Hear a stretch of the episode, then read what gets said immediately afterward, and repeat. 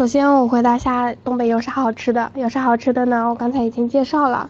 然后冻梨的话特别特别甜。现在去东北的机票呢都不贵，而且我们现在的产品也不贵哦。如果去东北的话，大家可以选择我们的产品。泼水成冰当然是真的，大家可以准备一个保温杯，里面装满热水，然后最好呢是有漏网的那种，然后大家泼的时候那个幅度会更加大，然后也会更加好看。雪乡的话有一块区域专门给大家体验泼水成冰，还会有专门的人给你拍照哦。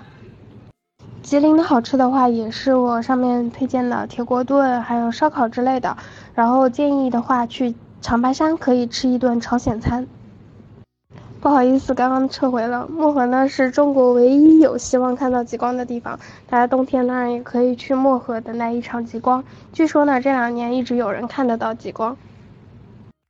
貂的话，建议大家还是去正规的商场里面买，不然的话大家容易被骗。冬天呢，我们常规用的车呢，跟团的有普通的大巴，还有。二加一的航空座椅，然后商务车的话有国产的 SUV，比如说哈弗，还有丰田霸道。然后如果大家选择商务车的话，也有别克商务或者说奔驰商务。奔驰商务的话，其实价格和宝马商务差不多。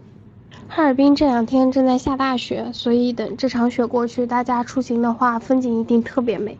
如果自驾的话，请亲一定要注意安全，因为冬天的冰雪路面一定要小心。像漠河的话，你需要从哈尔滨坐过夜的火车过去，然后到当地的话，你可以找自驾车。但是漠河的温度比哈尔滨、亚布力雪乡更低，那个冰雪路面危险系数更加高，所以一定要注意哦。雪乡里面的住宿呢，有常规的酒店、民宿，还有暖炕。如果您想要住宿好一点的话，您可以选择雪乡的雪鹰温泉、森林温泉，还有雪鹰阁。如果您想体验暖炕的话，建议选择万家戴斯的民宿，还有雪韵阁的暖炕。这两家暖炕呢会比较安全卫生。长白山天池呢，上面风比较大，所以大家如果想上长白山天池的话，还需要看一下当天的天气情况。万达度假区的话，就是看您想要滑雪滑几天，然后想要度假度几天了。滑雪呢有一定的危险系数，所以大家如果是想要安全一点呢，建议买一份保险。然后大家如果滑雪的时候摔倒，记得不要脸朝地，一定要屁股朝地，因为屁股上的肉多，会对那个受伤的情况也会好一点。冬天呢，舌头舔冰棍当然会粘上，包括你说你舌头舔铁也会粘上。如果粘上了的话，大家也不要着急，不要去撕它，就是拿一点温水，慢慢的、慢慢的浇它，等它化了的话就好了。当然也可以到哈尔滨买衣服，但是下飞机之后到了哈尔滨机场，天气就会很冷，所以建议大家还是先带一件厚衣服。花棉袄拍照呢，我建议大家还是在雪地里或者体验炕的时候，这样的话会更有感觉。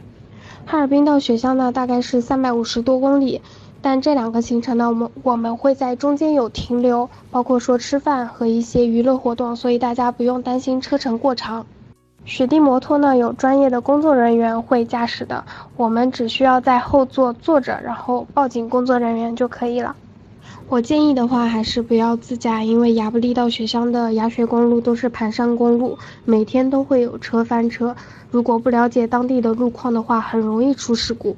大秃顶子山呢，我们主要是坐雪地摩托体验一下刺激，然后到了山上呢，咱们拍照观光游览。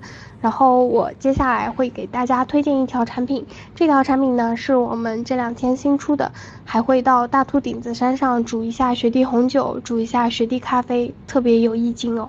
雪乡最好的大炕呢，我建议大家是住万家戴斯民宿。我那个时候住了一下万家戴斯民宿，它还是靠雪云大街的，就是你推开窗就可以跟外面的小贩买一个烤地瓜，买一个烤玉米。哈尔滨的幺九零三大公馆呢，就是特别有特色、有俄式风情的，值得一住。但是酒店的房间比较少，所以如果要出行的话，请尽快预定。